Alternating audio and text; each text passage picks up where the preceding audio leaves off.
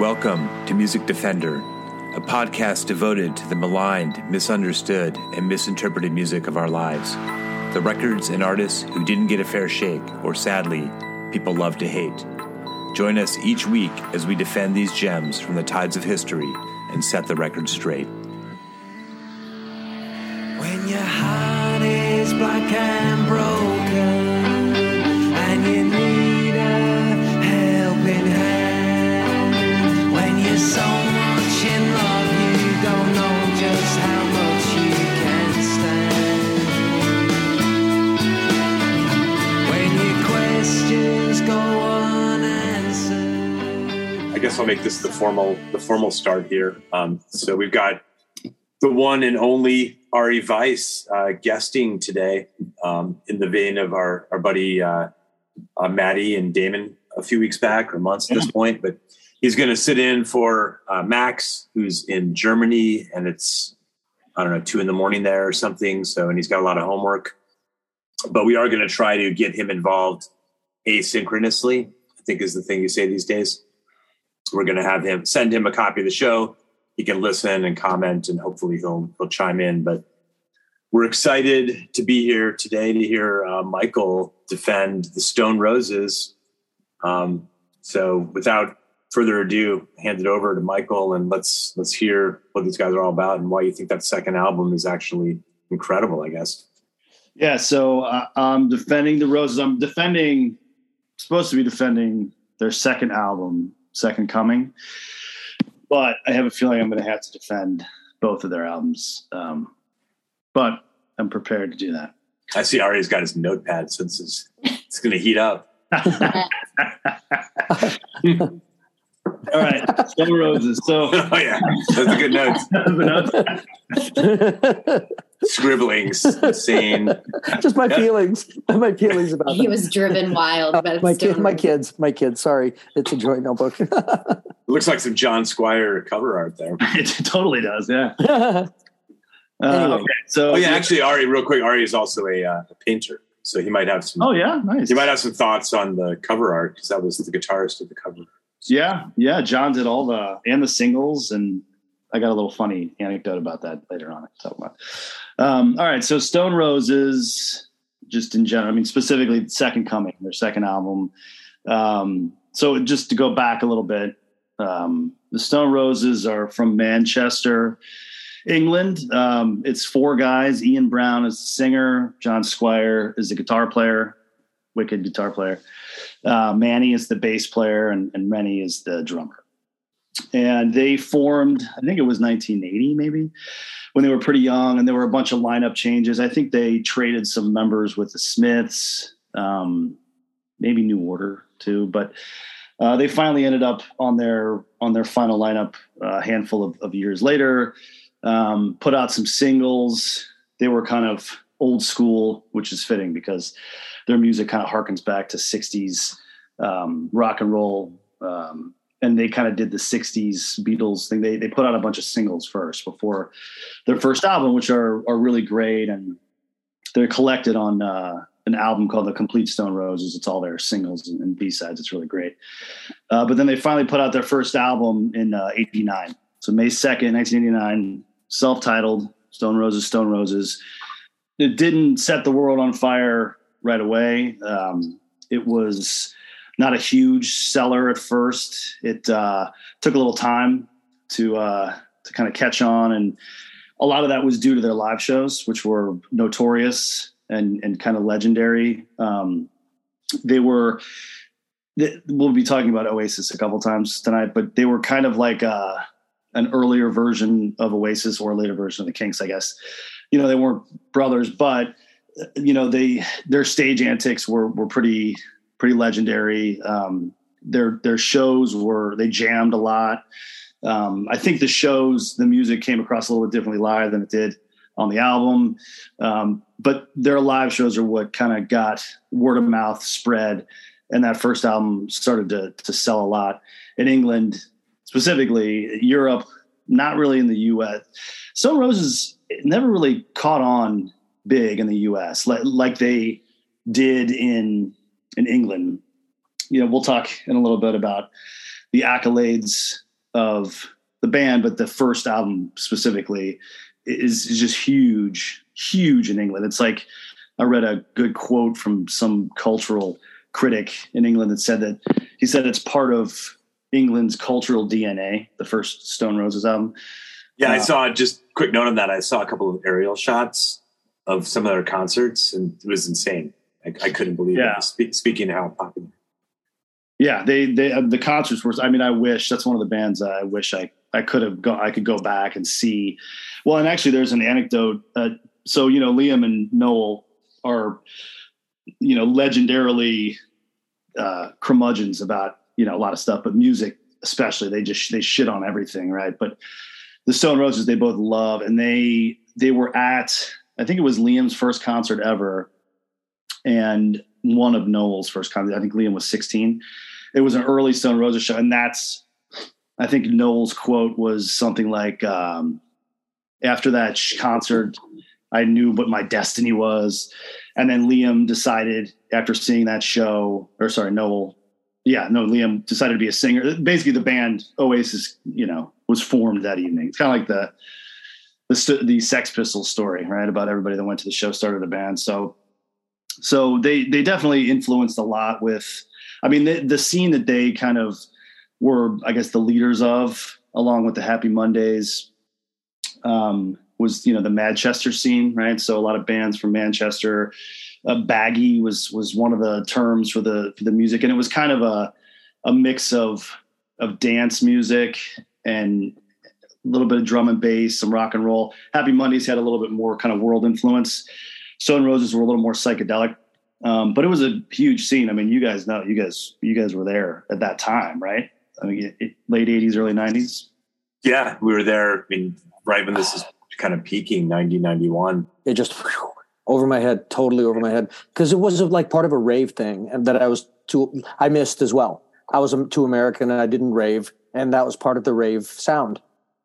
Yeah, you know, it's funny. There was a place on our campus. We went to University of East Anglia in Norwich, and the lower common room, the LCR. I think you played it a few times, Ari.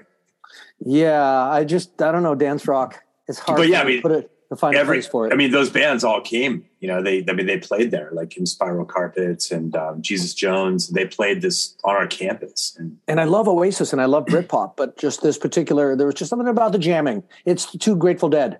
Like that, yeah. The jamming makes it something different than what I like, which is a short, concise song. And British Britpop and like pop is short and concise.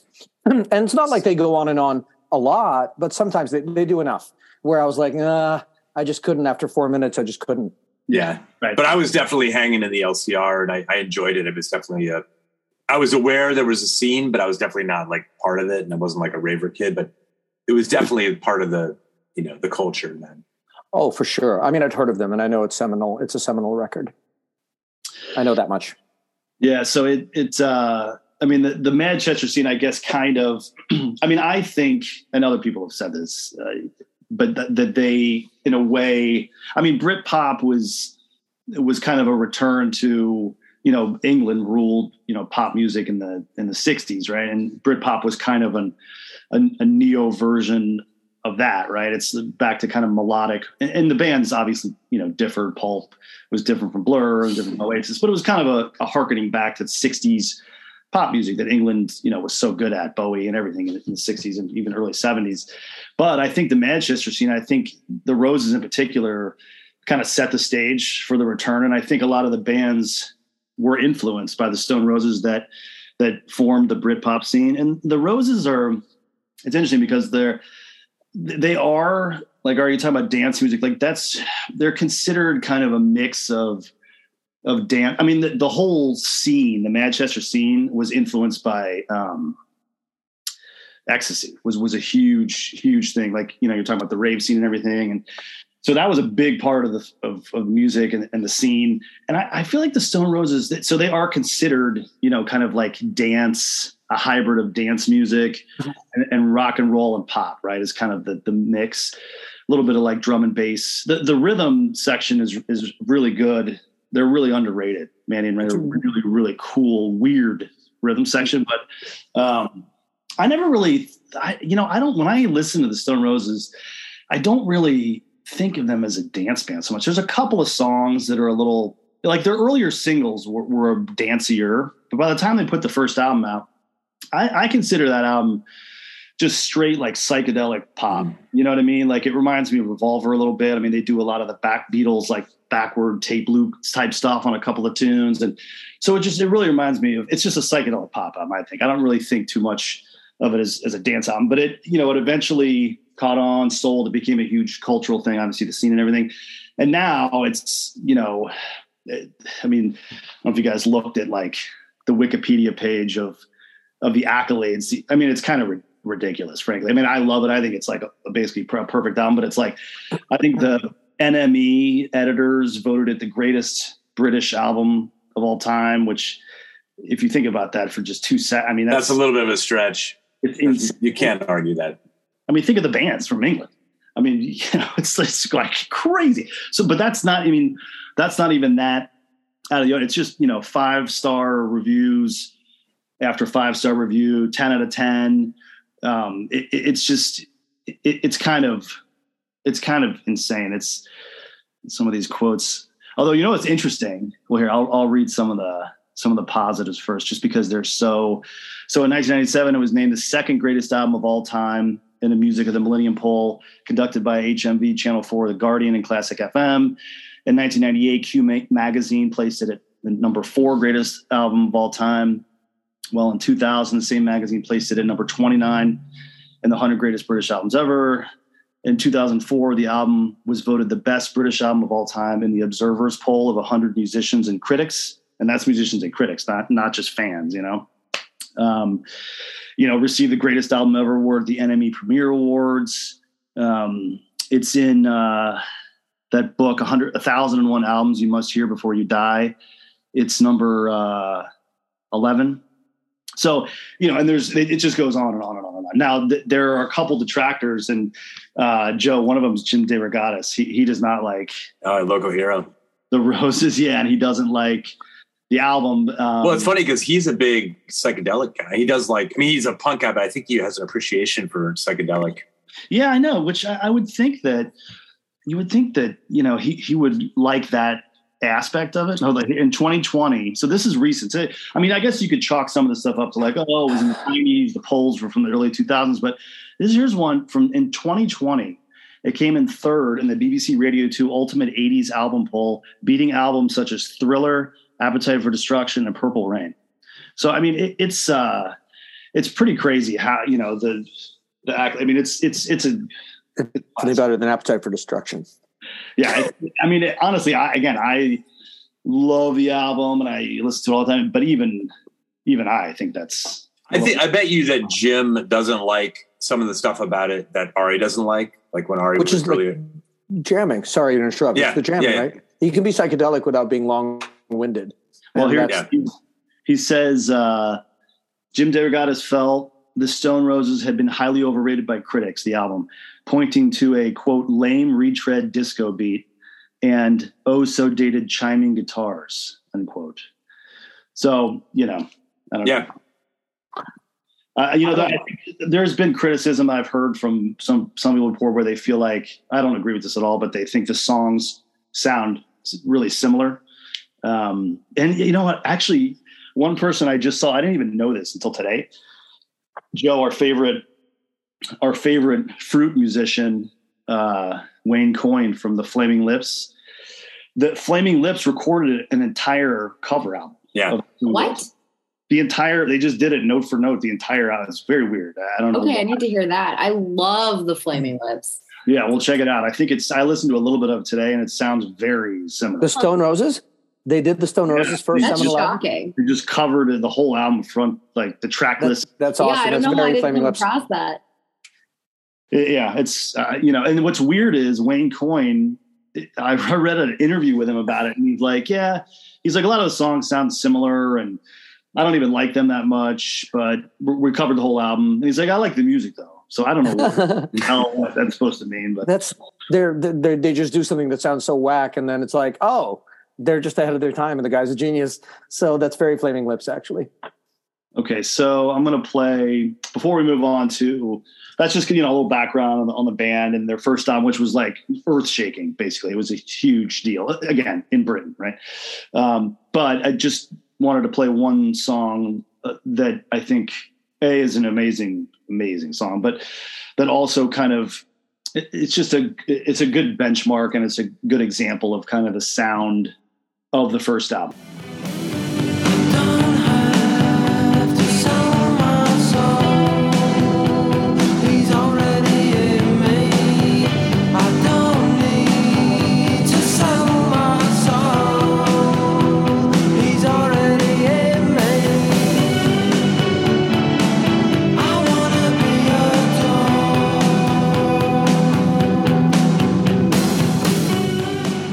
I feel like you can hear, I mean, I think John Squire is a really incredible guitar player. I feel like you can hear some Johnny Marr in there. You know what I mean? Like some Smiths. You definitely hear Smiths influence. Yeah. I feel like this song especially really has this kind of a Smiths vibe to it. So anyway, that the first album, you know, it's huge. After a little bit of time of them touring and everything, it just creates a whole new scene, takes over the UK.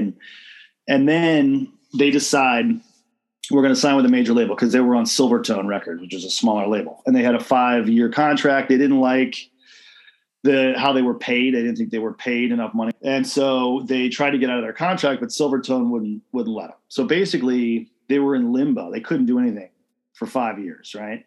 Which, you know, in retrospect, probably killed the band, because they had such momentum.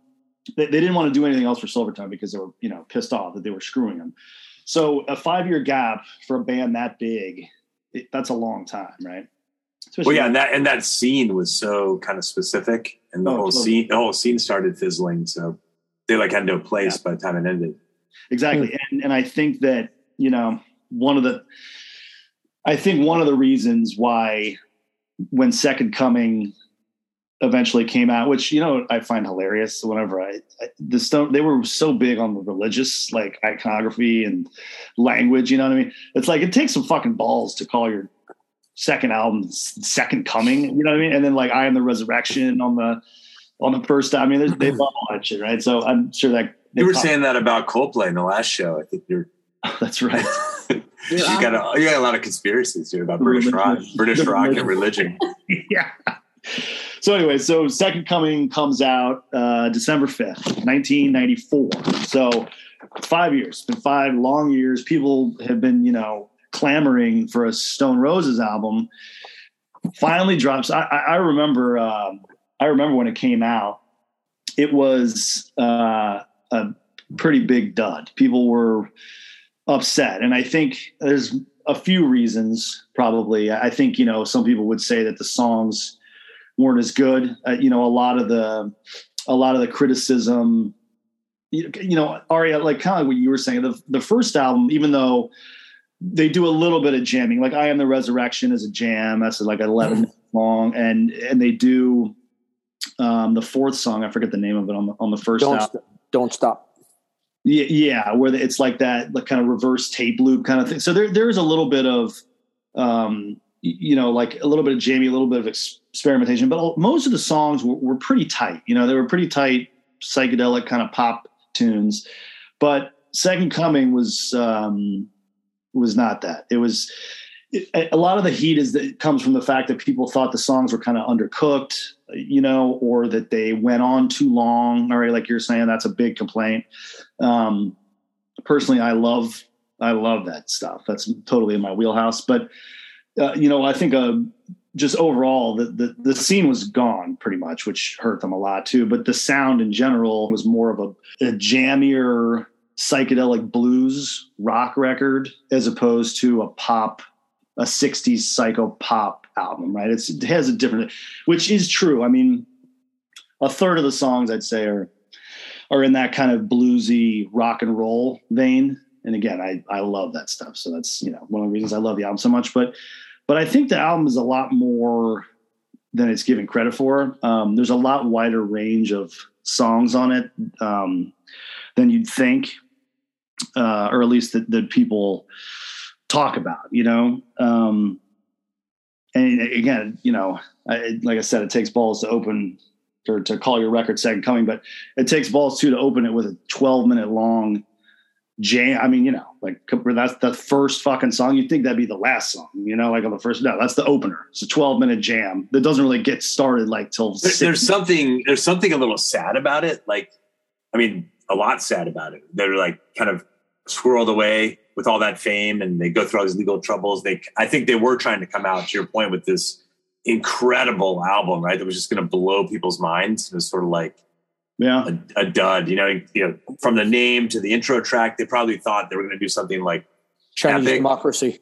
Yeah, exactly. I bet they did. But well, I think that they didn't really do anything. I think for 4 of the 5 years, they just kind of, it was legendary. They were just hanging out in Manchester. Like people would see them at the pubs and stuff and be like, what are you guys doing? You know, they would just be drinking, hanging out, doing nothing.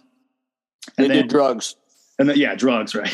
And then I think the 5th year I read something that said they worked like 374 10-hour days in a row, like to make this record. So it definitely, you know, they worked on it. And there are, I will say also, there's, in addition to the songs on the album, there are a handful of really good singles that are part of the 3 singles that they put out as 12-inch vinyls. There were 1 or 2 or 3 additional songs that are on each of those. So there's probably like 5 extra songs that are on the album. They're all really good as well. So they had a lot of material. The album's long. It's like an hour and 15 minutes long. It's a double album.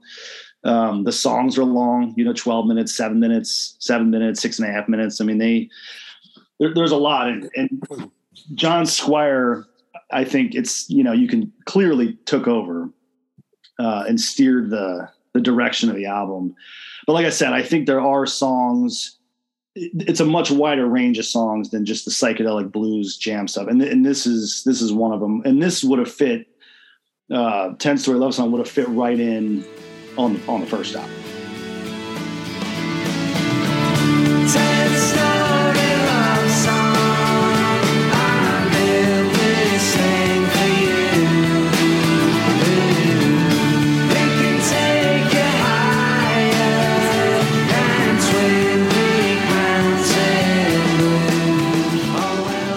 Say that was the 2nd single, I think, off the album. So, you know, I think that, like I said, that fits right in with the first album. And I'm sure people that, you know, picked up Second Coming were happy with that.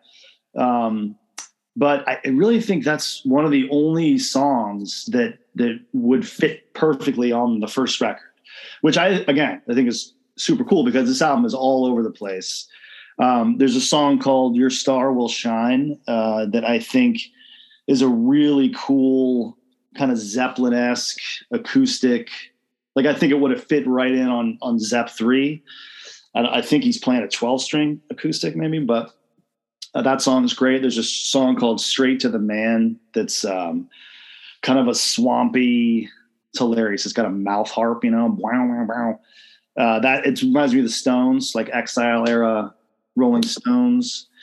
But then there's a song that is kind of like what we were talking about earlier, when early Stone Roses that were kind of dancier. And there was a song that I think was maybe the 3rd single called Begging You, which this is about as dancey as they ever got, I think. Just real quick, I was noticing Ari and I think Callie too, kind of grooving to that 10-story love song. I know Ari's taste real well, and I'm guessing he loves that song. I was going to say that's better than any of the songs on the first album, and as good as any of those hits like Don't You Forget About Me or There She Goes Again by The Laws, which is like also better than the Stone Roses. Influenced a whole lot of stuff that was better than the Stone Roses, I think. But that was that one song saves the second album and kind of justifies the first album as them actually being a really important group because it was a really great hit. Yeah. Wow. You know? See, I liked the first album a lot, and I did not like the second so much, but that was one of the few songs on that, on the second album that I did like. And I agree with Blotcher that it could have lived in the first one. But that's interesting. And dominated. I wouldn't put it up there with those, you know, one hit wonders or hits. Like I wouldn't put them.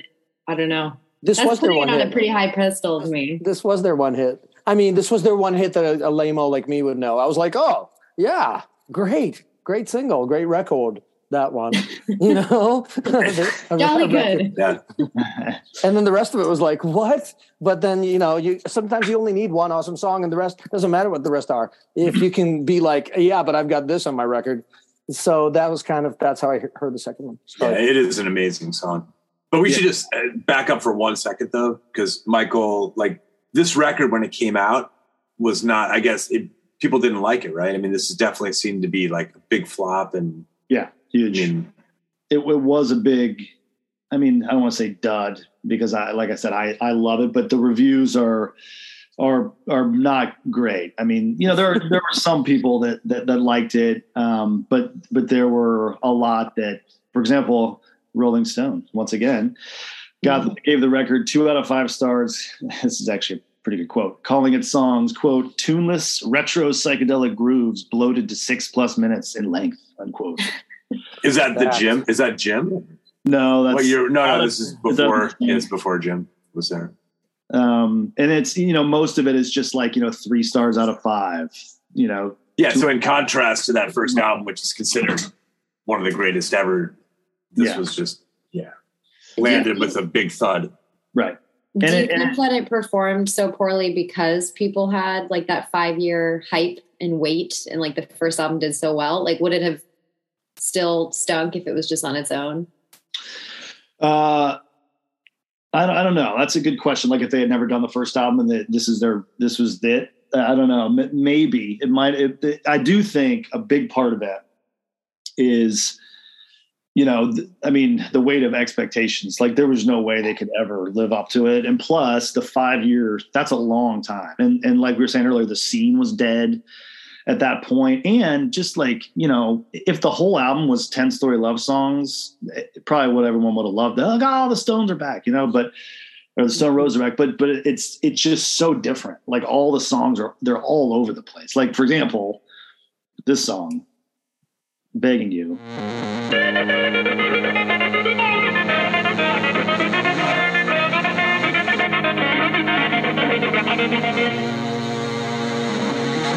I'm begging you.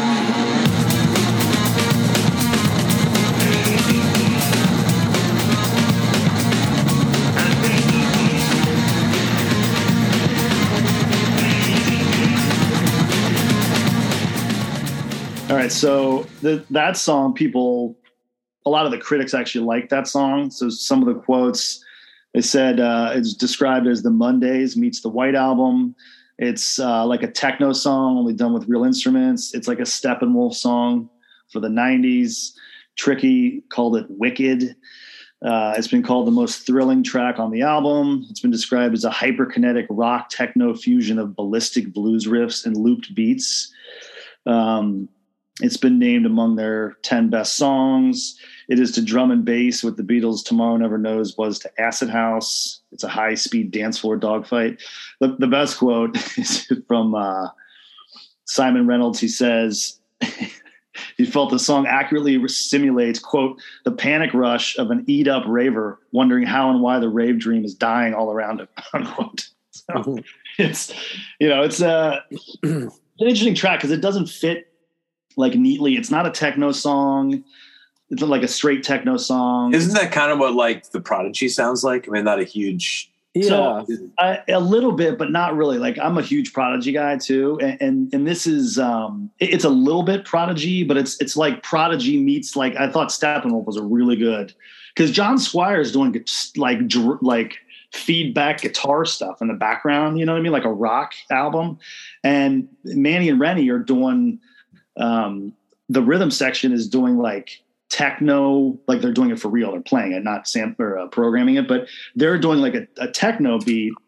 So it's or like maybe Chemical Brothers, well, just like EDM instead of rock. But yeah, it's really cool. Like now that I really like it now, and I didn't get it even a week ago why I didn't like it, because I didn't see it as EDM, but rather as rock.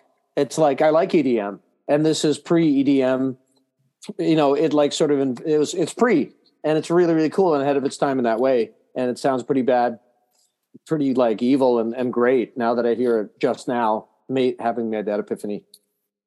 Yeah, I agree. It's got kind of a dark, it's kind of ominous sounding a little bit. You know what I mean? Like it's, yeah. And you know, it's something that's pretty cool about it. I'm not a big lyrics guy, but I guess a lot of the lyrics are from Aesop's fables, and John Squire said that, he says the song was loosely based on material from Public Enemy's album, Fear of a Black Planet. So, I don't know what all that means, but it's a pretty cool tune. But, again, that tune, like that's not only is it different from the first album, but it's different than the rest of this album. It's all the album's all over the place. Then I think there's another song that I think is really cool. It's one of the last ones on the record. It's called How Do You Sleep? And this song sounds like, to me, just like a classic rock tune. I've seen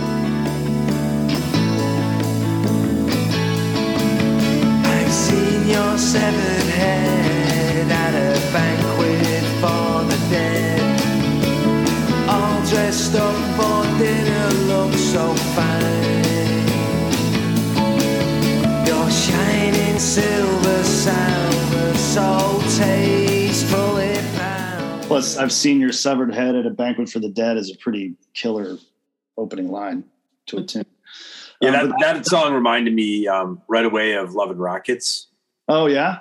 Yeah. I could see that. Like their second album. Yeah. Express. I think it was their second album. It totally reminded me of that. But with like Mick Taylor-y guitar hooks added on top.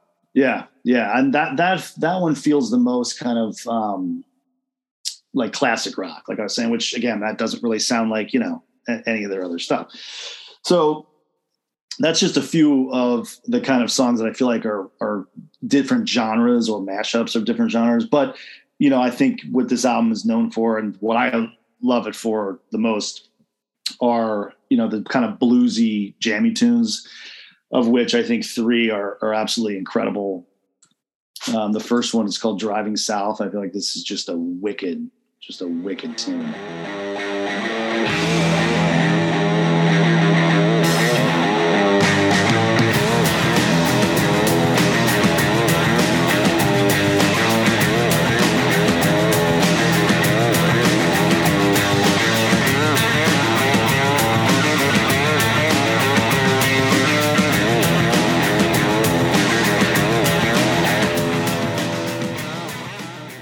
John Squire just going bananas. And so there's a great quote. I forget where I read it. That said the Stone Roses first album was them on ecstasy, and their second album is them on cocaine, which I feel like Daniels. Yeah. Pretty good. Yeah.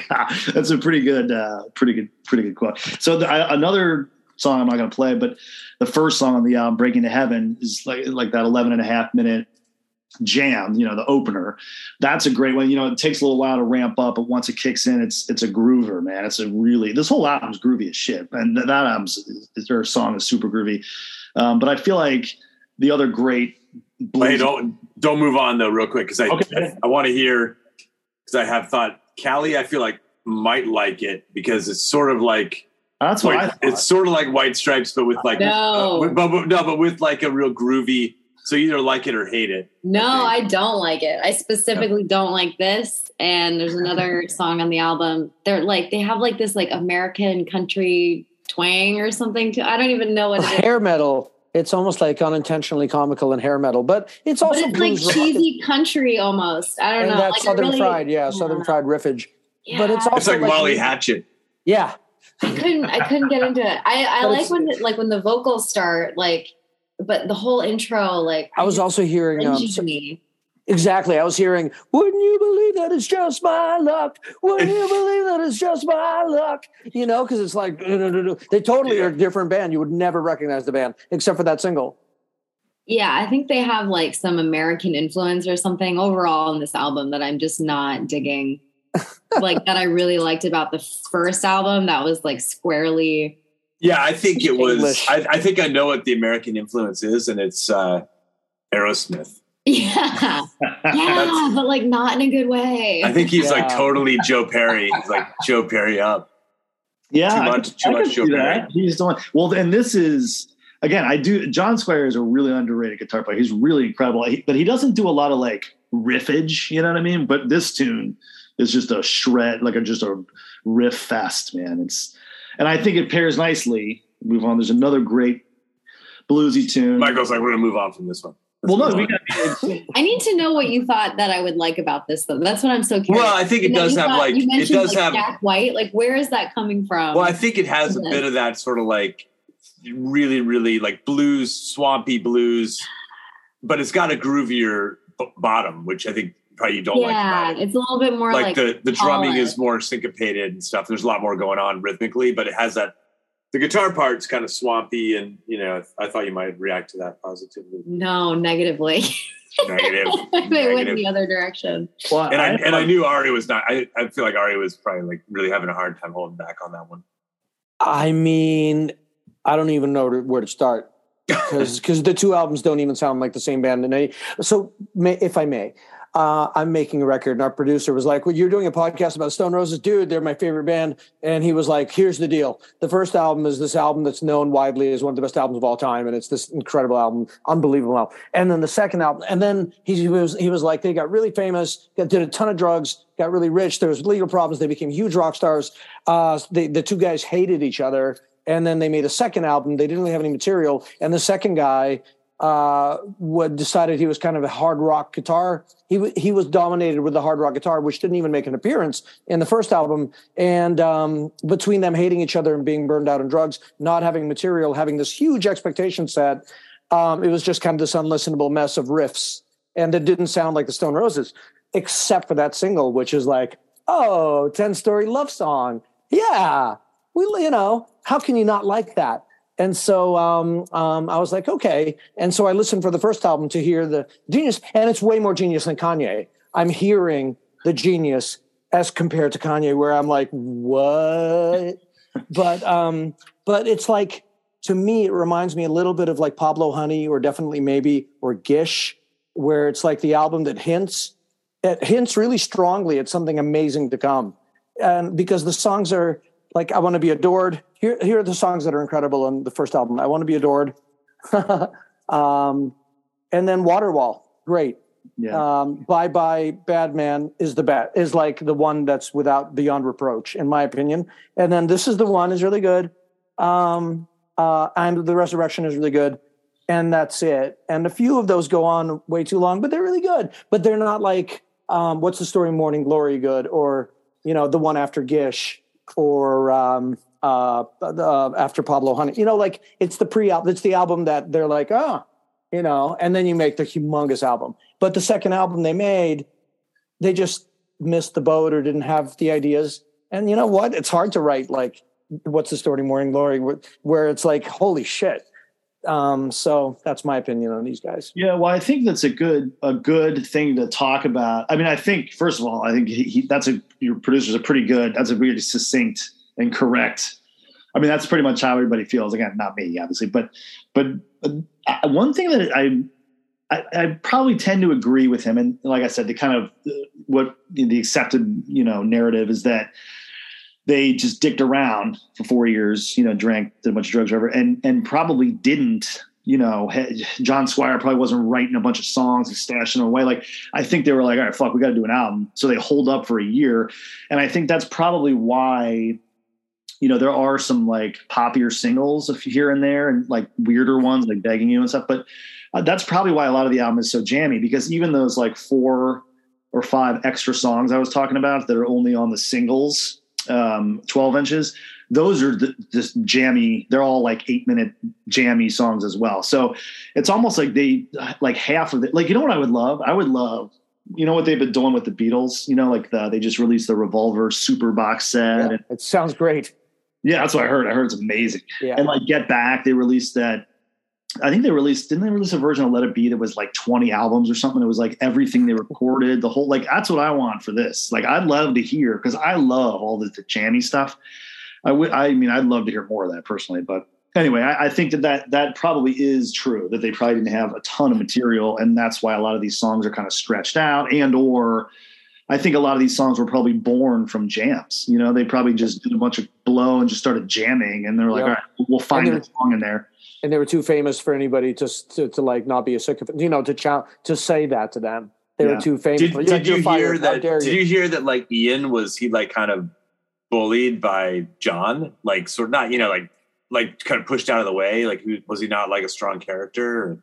Yeah, I don't know. All that I've read is just that, you know, I think they co-wrote the whole first album. And I was going to just ask who wrote that album. Yeah, I think they co-wrote it, the first one. And I think John wrote like 90% of the second one. And I don't know why. I don't know how that happened. I don't know if he pushed him. He was like, no, I'm doing it. Or maybe he just didn't want, you know, to write anything. I don't know. But John pretty much took over for this one. Yeah, it sounds like a different band. Yeah, it totally does. And I do think, like, again, that kind of – now, Callie, I agree with Joe. I thought you were going to like this album because this is a very guitar-centric album, and it does remind me a little bit of the White Stripes. It sounds like you don't think so, but I thought the same. Listeners cannot see Callie's reaction, but she's falling backwards. Mortified. Well, I think this is another really great tune. It's in the kind of bluesy, jammier vein. I saved all these till the end, but this one's called Daybreak, and it's longer. It's like 7 minutes, but it's also one of those kind. It like the tempo doubles. And this is the love we make, but love is the law here. You got to know how love it, yeah. It's more than a mover. You know it takes all fast, all song, so cold wide. Bring a loving song, brother, man, teenage child. I think I'll sing it for Atlanta, Georgia. And that one goes on. I mean, it is longer, and it does a great like double tempo in the last third of the song. It picks up, and John just starts. I wish this song was twice as long because John starts soloing in the last 20 seconds. Ari just reacted to that. Yeah, holy shit. You just start shredding just at the very end here. I'm going to. Yeah.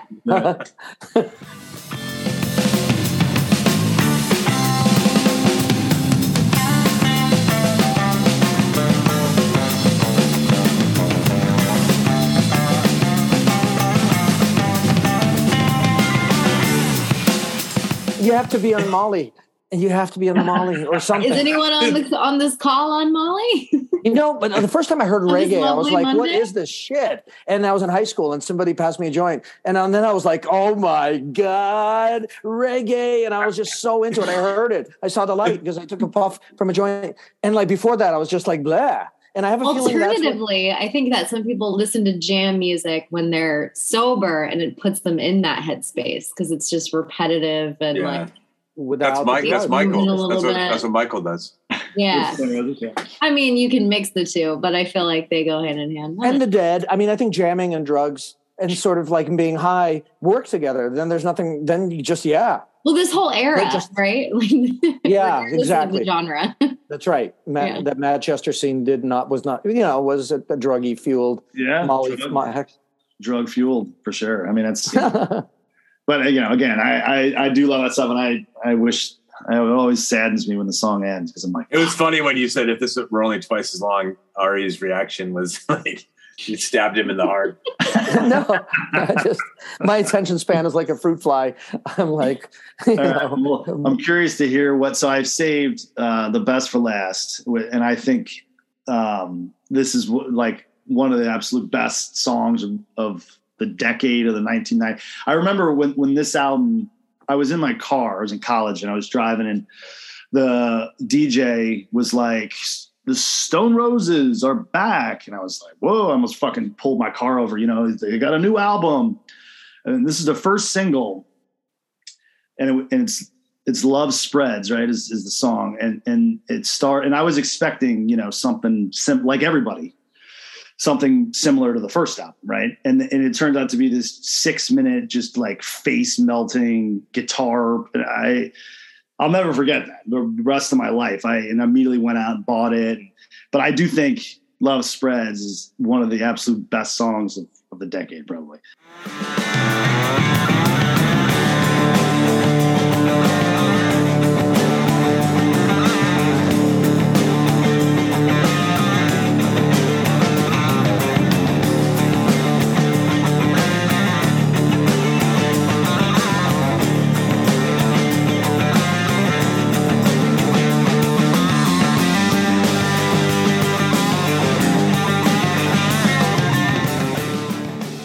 So, and it goes on, you know, and Squire tears it up.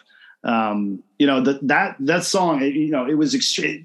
That song was popular. Right? You know, it's called the greatest comeback single of all time. And I think people liked it a lot. I mean, I know I did, but it was definitely jarring because of how different it was. And I think that the rest of the album, you know, while some of the songs are similar, I think the album doesn't have kind of a, it'd be one thing if the whole album was like, you know, slide, blues, guitar, psychedelic jams like that. But that's only about a third of the album. So I think that, you know, that coupled with the time that went by and coupled with the fact that the Manchester scene was over, I think people were just, you know, disappointed. That song, by the way, I never knew this until recently. The song it's supposedly about the passion of Christ, where Jesus is reimagined as a black woman. So that's what Love Spreads. I had no idea that was what it was about, but evidently it is. Are you a lyrics woman, Kelly? Yeah, a little bit. I'm not. So you're not a lyrics woman? No, I can't. I never listened for them. Like the quote Michael just made, I was like, interesting, because I would have never even tried to listen for them. Mm-hmm. I was like, it was more like, this metal song is kind of badass. This metal song is cool. And then I hear the English accent, and I'm like, oh, I love England, and I love Britpop. And I'm like, whoa, this, like, you know, it doesn't, it's so weird together. Yeah, it's like ketchup with your steak.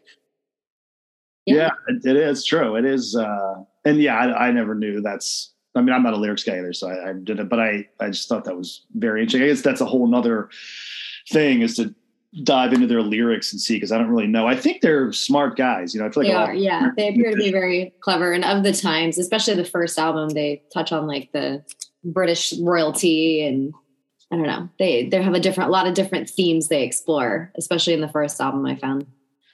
Yeah, so that's it. I don't, you know, I'm a little surprised that it's, you know, it's been 25 plus years now since this came out.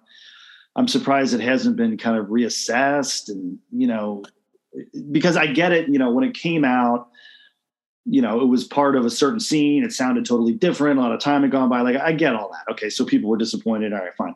But usually, you know, a couple decades go by and it gets reassessed on its own merits, you know, and it's just a fucking groover of a record, man. And I'm just surprised it hasn't really, I've never met anybody that really loves or even likes it that much. So I don't know if you're listening, guys, I'm fighting a good fight. Well, it's funny you say that, because I have a lot. I mean, I could say a lot of it. I'll make the show too long. I got a lot of opinions here, but when you first gave us the assignment, I was listening on my way to a hockey game, like at 10 o'clock. It's about 35 minutes to get to the rink, so I'm like, this is a perfect opportunity, like, and I put it on. I'm like, oh my god, this is fucking horrible, like, this is just, I'm like, Michael, you're gonna kill us, this is the second album, you know, like, this is just awful. I'm like, thank god they only have two albums. And like, I was like, I was like this is the longest ride of my life, I can't wait to get out of the car. It's horrible. And I feel like it was this process of, then I went back to the first album, like, let me go check that out. Cause I'd heard it, you know, I knew some of the songs. Fool's Gold, right? That's on that one. It was a killer track. And well, I did like one of the singles. That's actually not on the album, but it was a single. Or maybe they put it on later, I guess. Yeah, they put it on later. Yeah. But anyway, I mean, I was like, this is definitely a good album. But then it was this process of like chipping away at like a huge wall of concrete, because I'm like, I'm gonna understand this band. I got to, you know, because I respect your opinion. I'm like, I'm gonna listen until I understand what the hell is going on here. And it was a painful process, but I did actually come out the other side, and I like broke through the wall, and I'm like, oh my god, these guys are fucking genius. And like, but I haven't. Well, you know, the second album's I'm not there yet. You have to like hard rock, and if you don't, it's going to be a tough sell. Out of context, and within context even more so, because that's not Britpop. It's like not the Manchester scene. It's hard rock. It's kind of hard rock. It's a totally different thing. Yeah, and it's it like rocks, it's closer to like Molly Hatchet than like it's like flirting with disaster. Yeah, true. I never thought about that, but it is kind of an American. I mean, I guess there's who's the boys are back in town. Thin Lizzy. Yeah, it's got kind of a thin. Yeah, they're from the UK, right? So I mean, they're Irish, I think. Thin Lizzy. Yeah, but I never thought of that. Yeah, you're right. But it's funny because he's not. The thing is that throws you, I think, Ari. Like when the vocals come in, he's not like a lot of Brits sound American when they're singing. He just sounds like this super British dude with a out of the new new wave era singing on top of this blues rock. It's bizarre. Yeah, it's almost like part of their sound is to have that accent. You either have the accent or you don't have that. And this sounds like a Sammy Hagar solo album outtake, B-side until the singer, and it's like, oh man, badly drawn boys teaming up with Sammy Hagar. What the hell, you know, whatever. The combo everybody's wanted. You know, it takes. You know what? It makes more of a statement, and it knows itself more than the first album. It's like, yo, this is what this is going to sound like. Whereas the first album is like, we have a lot of good ideas. We're really high and we're going to do them best we can and then jam out. But like, this is like the guitar player going, I like to rock and I'm going to rock this album. And it's like going to rock hard. And it's a badass driving album. Like when that song that I was singing the Nirvana song over, it sort of sounded like in what's that vampire TV show, Blood, something, True Blood. Oh, True Blood. I imagine being in a pickup truck at night in the woods, like barreling down towards a party, being like, I don't know this guy or what party this is going to be. So it's kind of cool on that level. It just doesn't sound like British anything. What was this about, Nirvana? Oh, I was going, wouldn't you believe that? It's just my luck. It's called No Recess. No. That's off a Bleach, right? Recess. Yeah, it's a Bleach album. So it sounds just like a Bleach, which is also like Britpop, Bleach, like, you know, but it's not unflattering in its own right if you forget that it's Britpop or ever was. It's cool. Yeah, it's, and, you know, so 94, I mean, that's like right in the middle of grunge, I guess, right? Is that? I guess it is, yeah. 94, yeah. This is not like grungy at all. So it's, that probably didn't help it either, I guess. Yeah, there's no power chords, no bar chords at all. It's all just little riffs. I mean, he's like Jimmy Page and, you know, a lot of Page and a lot of Joe Perry, I think. Yeah, I agree with both of those. And a lot of riffage. Whatever, like Oasis is hugely influenced by these guys, but not by the second album at all. No. But so much by the first album. Like, well, you know what reminds me of a song off this? And what year was What's the Story Morning Glory? Was that 94? Four or five.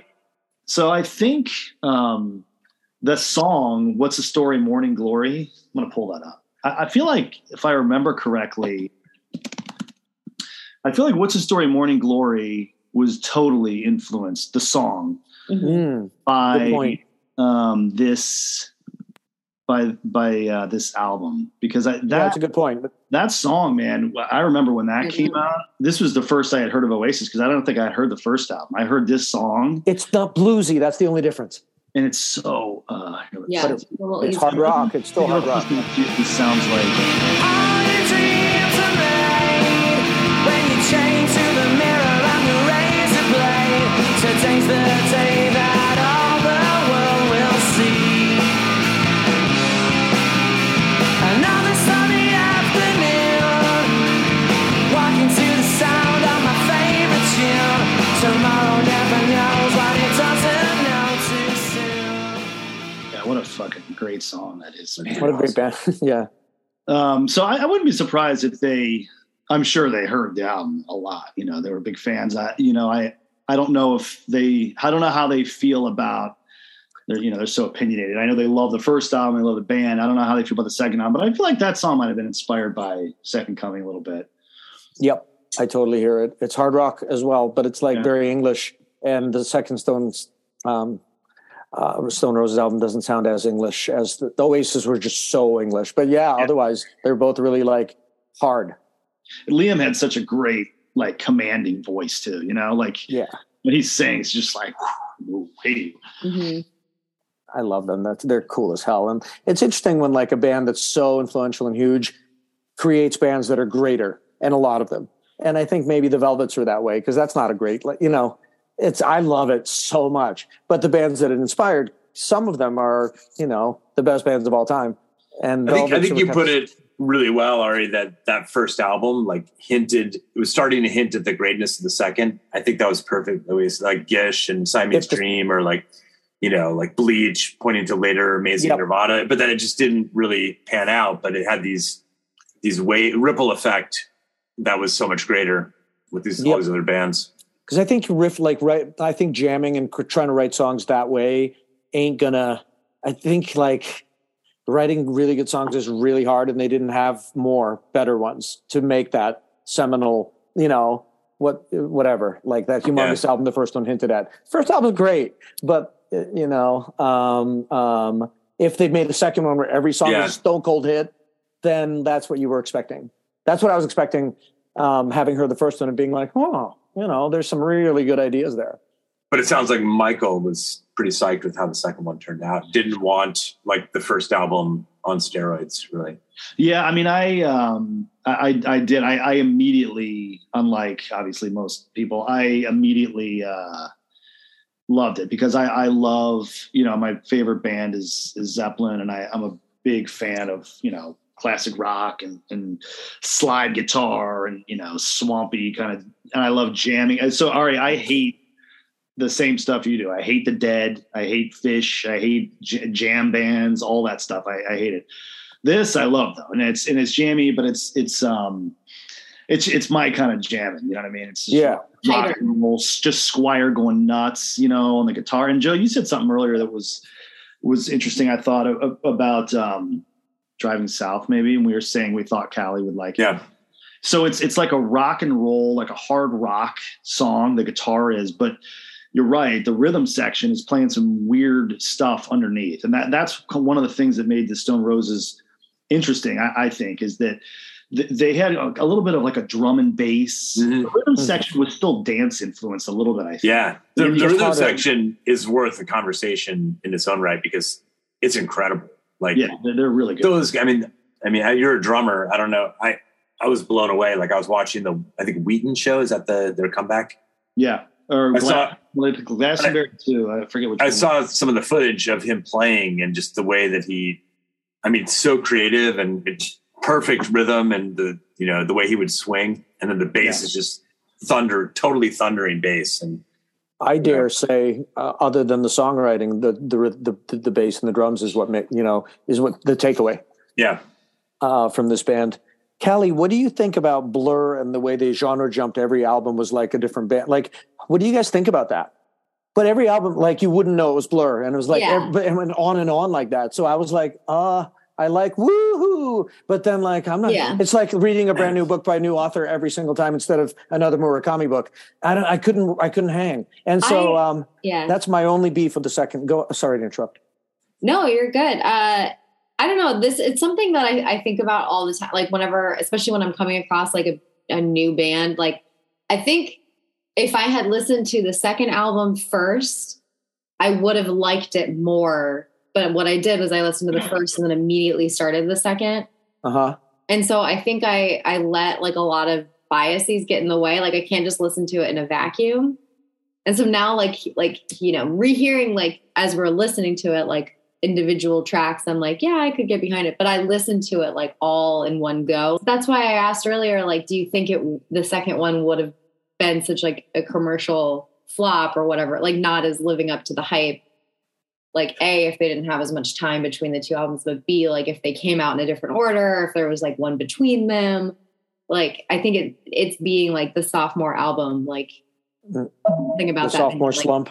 Yeah, something about like, and so I feel that way about a lot of different bands. Like, I'm fine if the albums don't tell like a cohesive story, like you don't listen to them all in one go, but I feel like the mistake is trying to listen to their like discography in order. Did you say earlier, Ari, that you weren't really a lyrics person?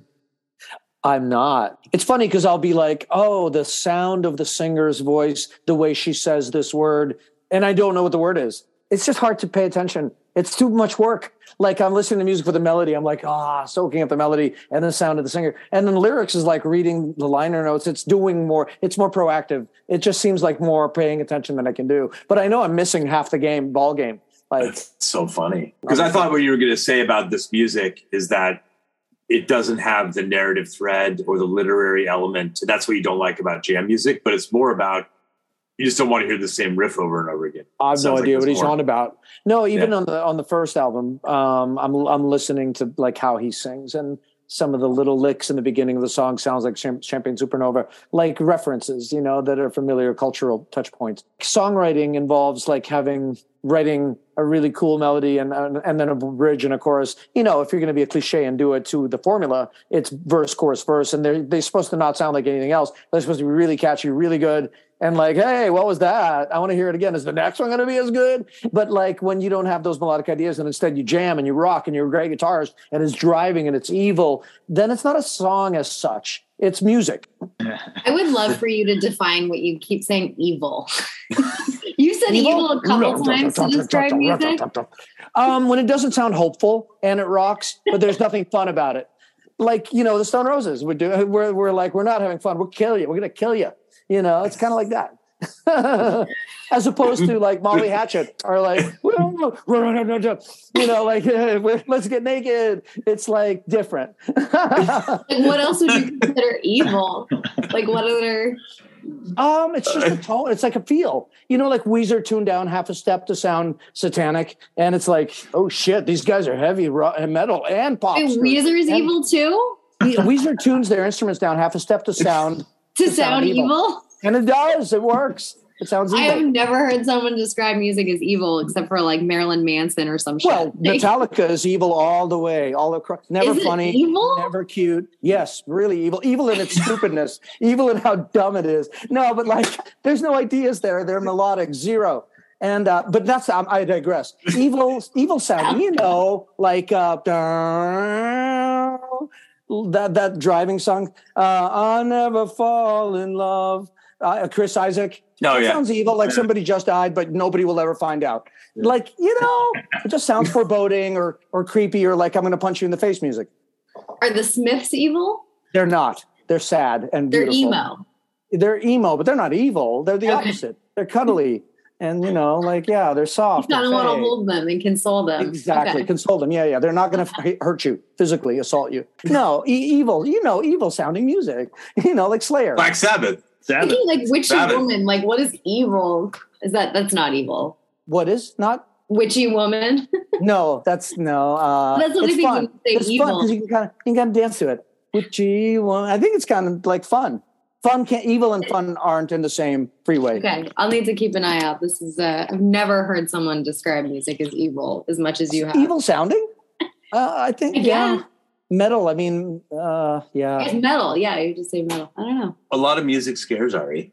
I know. I had to stop. I'm a fire starter. It's scary. I'm a fire starter. I'm a fire starter. I was like, dude, okay, you are a fire starter. Don't hurt me, dude. But that's what's good about it. But it's evil. That's evil. So I was listening to The Prodigy in the car. I dropped the kids off to school, and I was listening to The Prodigy, like, full volume. And I pull up in front of the house for my wife to drop her off at work. And she opens the door, and she's just like, what the fuck is wrong with you? It's like, yeah. You know what I mean? It's like, yeah. I love The Prodigy, man. Slap that, you know, it's confrontational, and it's dangerous, and it's cool. You know. Confrontational and dangerous. Rock and roll. Well, so we should do the summation. I mean, the quick summation here. Well, you know, I like it. I'm a little disappointed there hasn't. I've been waiting for people to kind of, you know, rediscover it and kind of re-examine it. You know, a lot of times legacy reviews will be better. I mean, the legacy reviews for the first album are even better now, you know, than they were then. But it hasn't really happened yet, so I don't know if it will. What about you, Callie? I mean, I really like the first album, not so much the second, although there were a couple charmers, but overall, eh. Was there anything about Michael's defense that sort of opened your eyes? No. Not really. That's a no. I'm walking away feeling the same, but I don't know. I'm glad to discover that I really liked the first album. The second album just like didn't do much for me. You weren't feeling those guitar jams at all? I mean, yeah, I mean, that might be the only thing I liked, but it didn't make up for the album in its totality. I'll just say that if they had a third album, I probably would not be excited coming off the second one to listen to a third one. Ari? Yeah. I mean, I want to, like, first of all, thank you very much for having me. I'm a big fan of the podcast, and I've heard all the episodes, and they're really Nice. For a music nerd, for like somebody who's really granular, like lives and breathes music, it's a great podcast. Yeah, so thanks for coming on. Such an honor to be on. I want to just say that I want to say, like, to Michael's point, well, first of all, I never said that the Phil Spector wall of sound reverb-drenched production of the first album was kind of distracting and annoying. And it was of the time. I just don't like that kind of production. It's like, oh, it's like a fifth band member. And the second album, to Michael's point, is totally doesn't have anything other than 10 Story Loves It, like the big hit song that even harkens, informs the first album. Thank you, Joe, for that word. They don't inform each other. And like, and I like that wall of sound reverb is gone. It's kind of like it rocks really hard. But the main takeaway, again, is 10 Story Loves It. It must have been in a movie or something, like a really big movie, because I'm a layperson when it comes to that whole scene. And this is one of my favorite singles. If it just came up in a jukebox in a bar, I'd be like, yeah, you know, I might not know Stone Roses. I definitely wouldn't. But what a great song. You're like, I love Charlatans UK.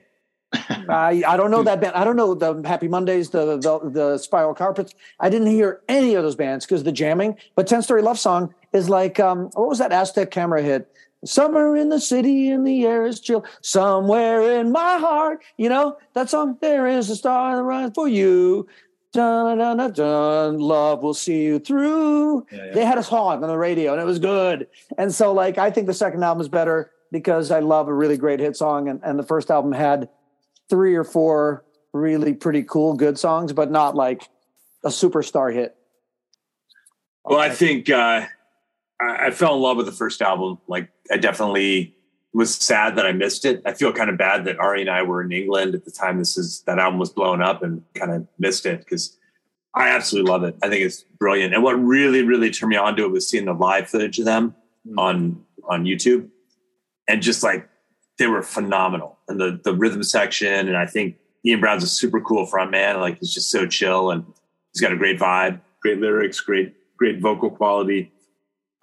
I actually like John Squire on the first album. Like, he's more reined in, and he's really a phenomenal player. I agree with you, but I like him reined in. I think on the second album, he just had way too much control over the aesthetics, and it kind of ruined it for me. But I do think that I'm glad you pointed out that Begging You song, because I think it is pretty phenomenal. And 10 Story Love Song is great. And there's another one that I had starred, Good Times, I think was a really good song too. Yeah, that song is cool. That's a rocker. That's a little jammer. I mean, I know what you're saying about Squire. You know, I do love, you know, how he was playing on this, just because I love that kind of music. You know, he lets loose and he's jamming and going nuts. But the first album, what you're saying is totally true. Like, it's probably a lot more interesting what he did on the first than on the second album. The second album, it's more balls to the wall. It's like Stone Roses do cock rock. You know what I mean? He was it's like there's so many notes. There's so many notes. Yeah, I love that stuff. But the first album, the stuff he plays is really interesting. If you listen to it, you know, it's cool. It's like a different guy. It's like Andy Summers or The Edge suddenly growing horns and being like, give me that, you know. Like, what? Right. The Edge. Yeah, The Edge goes rogue. Yeah, but own it. You know, like, that's a good... I like surprises. Those are good comparisons. Like the Andy Summers, that's a good call. And I feel like Johnny Marr, too. There's a lot of Johnny Marr. Yeah, it's almost like what I was thinking is that first album was like a perfect balance, and they were like a democracy. I don't know if they were or not, but it felt like it. Yeah. And then it suddenly, like, it got disrupted and it went one leg of the stool got longer or something. And I don't know what the analogy is, but it just wasn't, it didn't work. Yeah. No, I think that's exactly what happened. Yeah. Squire was like, all right, we're going to do a bunch of blow and I'm going to just shred on this album. And they were all just like, okay, fine. And the other important guy checked out. Yeah. Yeah. Ian. All right. Well, cool. I'm glad you guys liked the first album. I encourage you guys, if you like the first record, check out, there's an album called The Complete Stone Roses, and there's probably like 10 songs on there that are not on the first album, but they're all from the same time period. So like Sally Cinnamon is on that, and Fool's Gold, and those are all just like the first album. So if you first album, it's like almost like having a second album from that year, I guess. I'm surprised it's not better known. Yeah. By the way, I know we're done, and this is like, I totally forgot to mention it, and, you know, probably doesn't make the pod, but what's up with Scarborough Fair? Are they totally ripped it off? Yeah, exactly. And I was like, "Is this a joke?" Because it was exactly Scarborough Fair, but different words. And then it ends mercifully before a minute goes by. Oh yeah, that's Simon and Garfunkel. Yeah, but I think it was a. I think it was a folk song. It's a folk song. Yeah, they Elizabeth, my dear, melody or whatever. Yeah, but I think Simon and Garfunkel ripped it off too. Yeah, I think it's an English folk song. Oh, I think. Okay, I get it. Yeah. Okay, thanks. But yeah, I was like, that was bad drugs. They took that one. When your questions go unanswered and the silence is killing you, take my hand, baby. I'm your man. I got love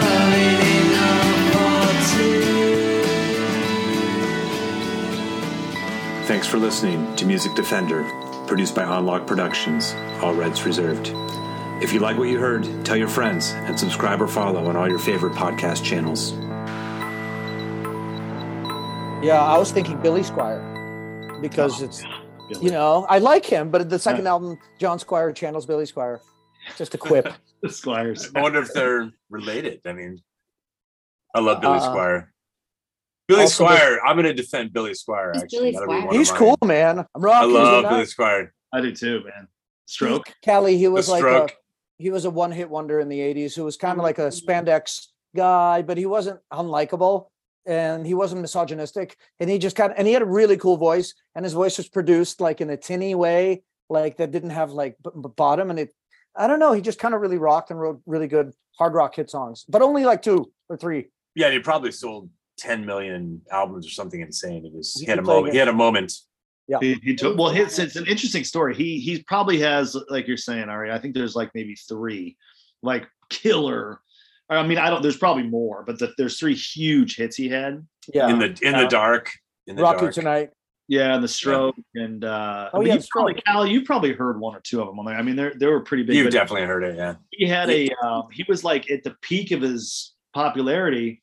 And have you ever heard the story about how he basically fell off the face of the earth? He did a video for one of his songs, and the director was like, had this vision that he basically made him dress like in like, you know, spandex tights and billowy shirts, and he was like hanging out in a bedroom, and I guess he was protesting the whole video. Billy Squire was like, this is weird, like why am I doing this? And the director's like, no, it's good.